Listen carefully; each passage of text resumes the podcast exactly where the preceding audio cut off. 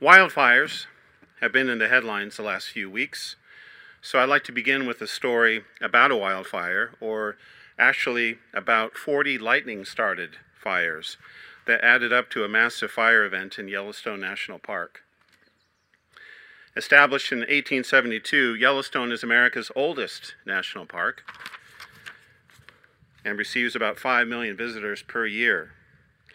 In 1988, however, the park was threatened by a series of fires that grew out of control, creating a fire event that directly impacted over one third of the park.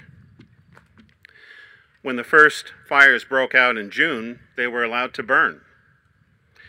When more fires were started by lightning, experts were pleased because they felt that Yellowstone was overdue for a large fire event to reset its ecosystem. Others question this approach, uh, the so called let it burn approach, including then President Ronald Reagan. Because of dry weather in late June and early July, the fire spread more rapidly than expected, and the National Park Service began to suppress the fires starting in mid July. By the end of August 1988, uh, there were over 10,000 firefighters trying to stop all of these fires in the park. It took until late September to suppress most of the fires. Though it's true that the fire spread more rapidly and more widely than anticipated, in the long run they were beneficial. The, fire of 19, the fires of 1988 created a landscape of burns, partial burns, and unburned areas called a mosaic. A forest mosaic provides natural fire breaks and sustains a greater variety of plant and animal species. Aspen trees began to grow in areas of the park where they had never grown, some of them up to eight miles away from their origin. Lodgepole pine, the most common tree in Yellowstone National Park, also benefited from the fires. Uh, lodgepole pine cones are sealed with resin and only release their seeds when exposed to intense heat. Animal habitats were enhanced by these fires as well.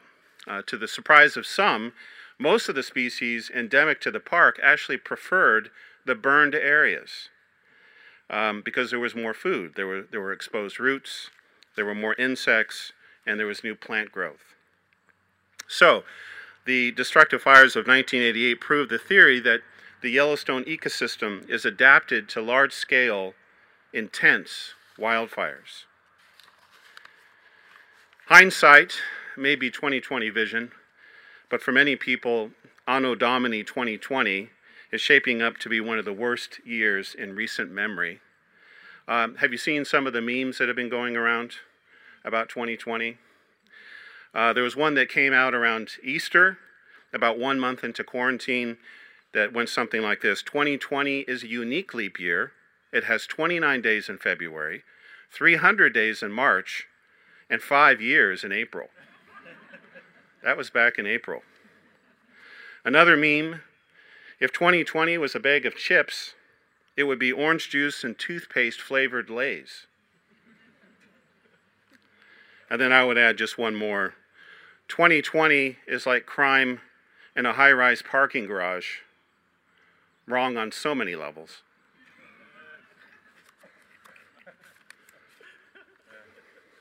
Along with the broader challenges of life in a pandemic, perhaps you also are experiencing personal hardship right now. It may feel like God has adopted a let it burn approach to your life.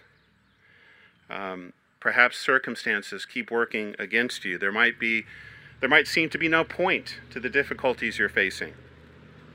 Our text for today is Philippians 1, verses 12 through 18. And here we see that Paul, even though he was imprisoned, and was facing many limitations, he found joy in God's purposes. He says, I rejoice two times in verse 18. But what was the source of this joy? What gave him such great joy? Um, in the interest of time and hypothermia, well, although we're pretty warm, so I don't think we have to worry about hypothermia.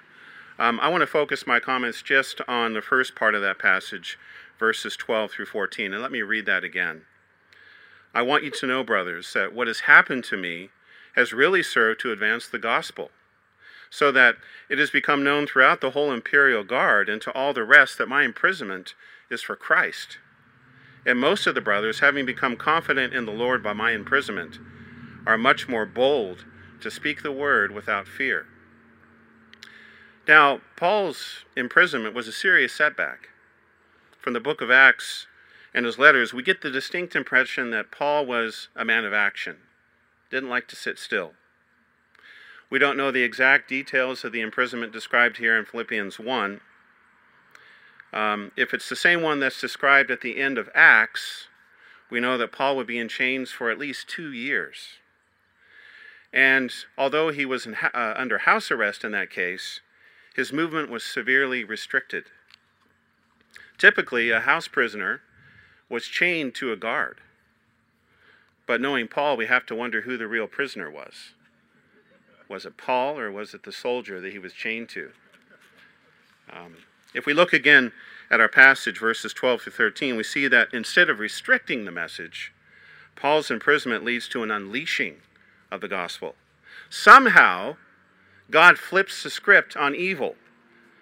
Paul's imprisonment, seemingly a limitation, has actually advanced the good news about Jesus Christ. And in verse 13, Paul mentions the imperial guard. This is most likely referring to the Praetorian Guard of the Roman Emperor himself, his personal army.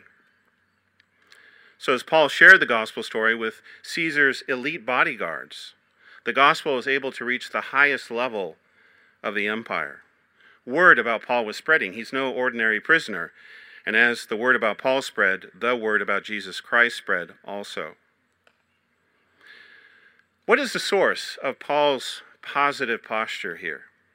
Paul is not some Pollyanna whistling, Don't worry, be happy.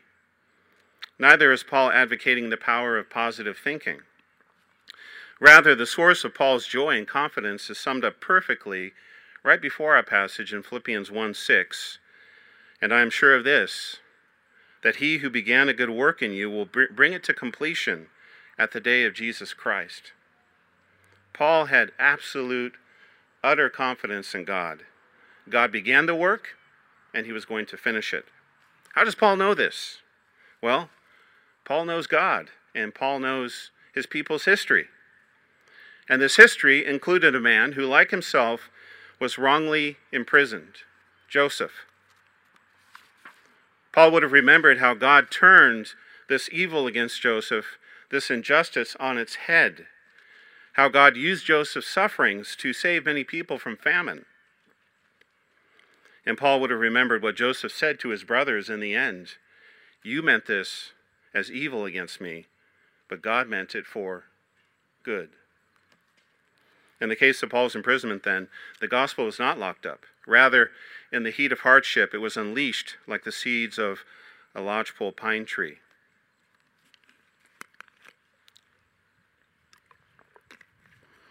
Along with the unique opportunity to witness to the imperial guard, Paul's imprisonment does something else unexpected. It emboldens others to preach the gospel. So instead of instilling fear, it leads to greater confidence. We see that in verse 14. Paul was allowed to receive visitors under house arrest. They could bring him food, uh, money, gifts, and letters as well, and he could send letters from there. That's how we have this letter, obviously. Perhaps some people visited Paul with the idea of cheering him up. Right, let's, let's go see poor old Paul. He's probably down in the dumps. He needs some cheering up, right? But their visit turns out a bit differently than they expected. Instead of picking up Paul's spirits, he picks up theirs. And then these visiting brothers and sisters leave Paul encouraged and energized for God's work. Boldness replaces fear. And once again, we see God's penchant, his unique ability to turn evil on its head, to take a bad situation and transform it into something good. The ultimate example of this is, of course, the crucifixion. When evil emptied itself out on Jesus Christ, God turned the tables. The fires of hell burnt hot on Good Friday, but out of the ashes, Christ rose to bring us new life. When considering this passage in Philippians, we have to be careful not to take it for granted that Paul is joyful. that undercuts, I think, the astonishing character of his posture. Under the circumstances, it would have been quite understandable for Paul to complain, to gripe a bit about his circumstances. This is a human tendency, of course, um, and has been so from the beginning. We complain about our restrictions. Adam and Eve lived in a perfect paradise filled with fruit. And what did they fixate on? The one fruit they couldn't have. In contrast, Paul focuses on the fruit he can enjoy, the spread of the gospel. This was the fruit that was within his reach, even though he was imprisoned in chains. And Paul is able to enjoy this fruit because he's learned the art of seeing God's purpose working out through our problems and difficulties. So, what are some practical takeaways from Philippians 1? There are two that I'd like to highlight this morning. One, when we encounter hardship, we should not focus on the limitations, on the negative. Instead, we should try to consider what God may be doing in the situation. We have an immediate opportunity to put this into practice. Um, I would invite us to carefully and prayerfully consider what God may be doing through the restrictions of COVID 19. What new opportunities are presenting themselves? Paul got to preach to the imperial guard. Is there a new audience for the gospel in our context because of COVID 19? Takeaway number two when we encounter hardship, we must learn to trust God like Paul did, even and especially when no apparent good is coming out of the circumstances. But how do we do this? Well, we can begin by recounting God's blessings to us in the past. Then, based on God's faithfulness in the past, we can have faith in Him for the future. We might have a national holiday called Thanksgiving, but ingratitude and discontent are national sins in our culture. Um, we must cultivate gratitude in our lives. It should become something like a spiritual discipline because it's often so lacking. At the beginning of this message, I mentioned uh, the term for a forest ecosystem that has experienced wildfire like Yosemite, uh, like Yellowstone did in 1988, and that's a mosaic. this term uh, comes, of course, from the art form, which was popular in the ancient world, especially in Greco Roman culture. And a mosaic is a picture or a pattern that is formed by the careful arrangement of small, multicolored pieces of stone, glass, or other hard materials. On their own, these materials are disparate parts, fragments merely, but together they can form works of great beauty. The most beautiful mosaic I have ever seen is in Kavala, Greece.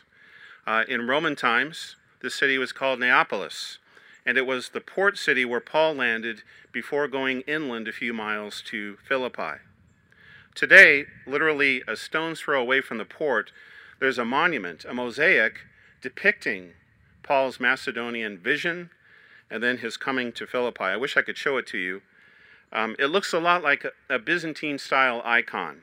It's very colorful and it has deep blue and rich gold tones.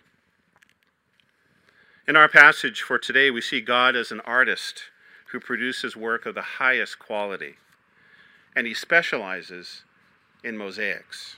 He takes the pieces of our lives, some of them broken fragments, seemingly ugly on their own. God takes those and shapes them into something uniquely beautiful. Wonderful, surprising victories can come out of hardship. Take, for example, the story of the 2019 men's college basketball champions, who were University of Virginia Cavaliers. Any UVA fans here? We've got one in the back, a few. Uh, it might seem like a long time ago, but in April of last year, UVA won its first men's basketball championship in its 114 year history. It was a pretty big deal. Um, you might recall that in the championship game, they defeated the Texas Tech Red Raiders in overtime, 85 to 77. A key feature of that championship game was mental fortitude. And a key statistic to back that up is the fact that UVA shot 12 free throws in overtime and how many do you think they made? All of them. They made all 12 free throws in overtime, which is astonishing. This mental fortitude did not come easily or cheaply, though. Um, the national championship game followed several very tight games. Uh, the Elite Eight against Purdue, and then a very tight Final Four game against Auburn. They won that 63 to 62. But perhaps even more formative than these close victories was an embarrassing loss the year before, at the beginning of the 2018 NCAA tournament. In March 2018, UVA became the first number one seed in tournament history to fall to a number 16 seed. You guys remember this? Some of you do. They lost by 20 points to a school called Maryland Baltimore County. Any any Maryland Baltimore County fans here this morning? Didn't think so. They lost that game, and it was a shock to uh, college basketball fans and a deep embarrassment to UVA. After they won the championship, uh, Coach Tony Bennett, not the singer, commented on that terrible loss. He said, about that loss. You have a scar. Does it go away completely? No. I wish it wouldn't have happened in some ways. Now I say, well, it bought us a ticket here. So be it. So, to sum up, God, who is all wise and all powerful, can work in and through hardships to accomplish his purpose for us. The trick is to trust him. That's the tricky part. This is hard to do because circumstances may seem to indicate that evil is winning. It may seem like the fire is burning out of control, that God has adopted a let it burn policy. But, as Paul assures us here in Philippians, he who began a good work in us will be faithful to complete it. God is not a quitter, he wastes nothing and always finishes what he begins. Trust him and rejoice in him. Amen.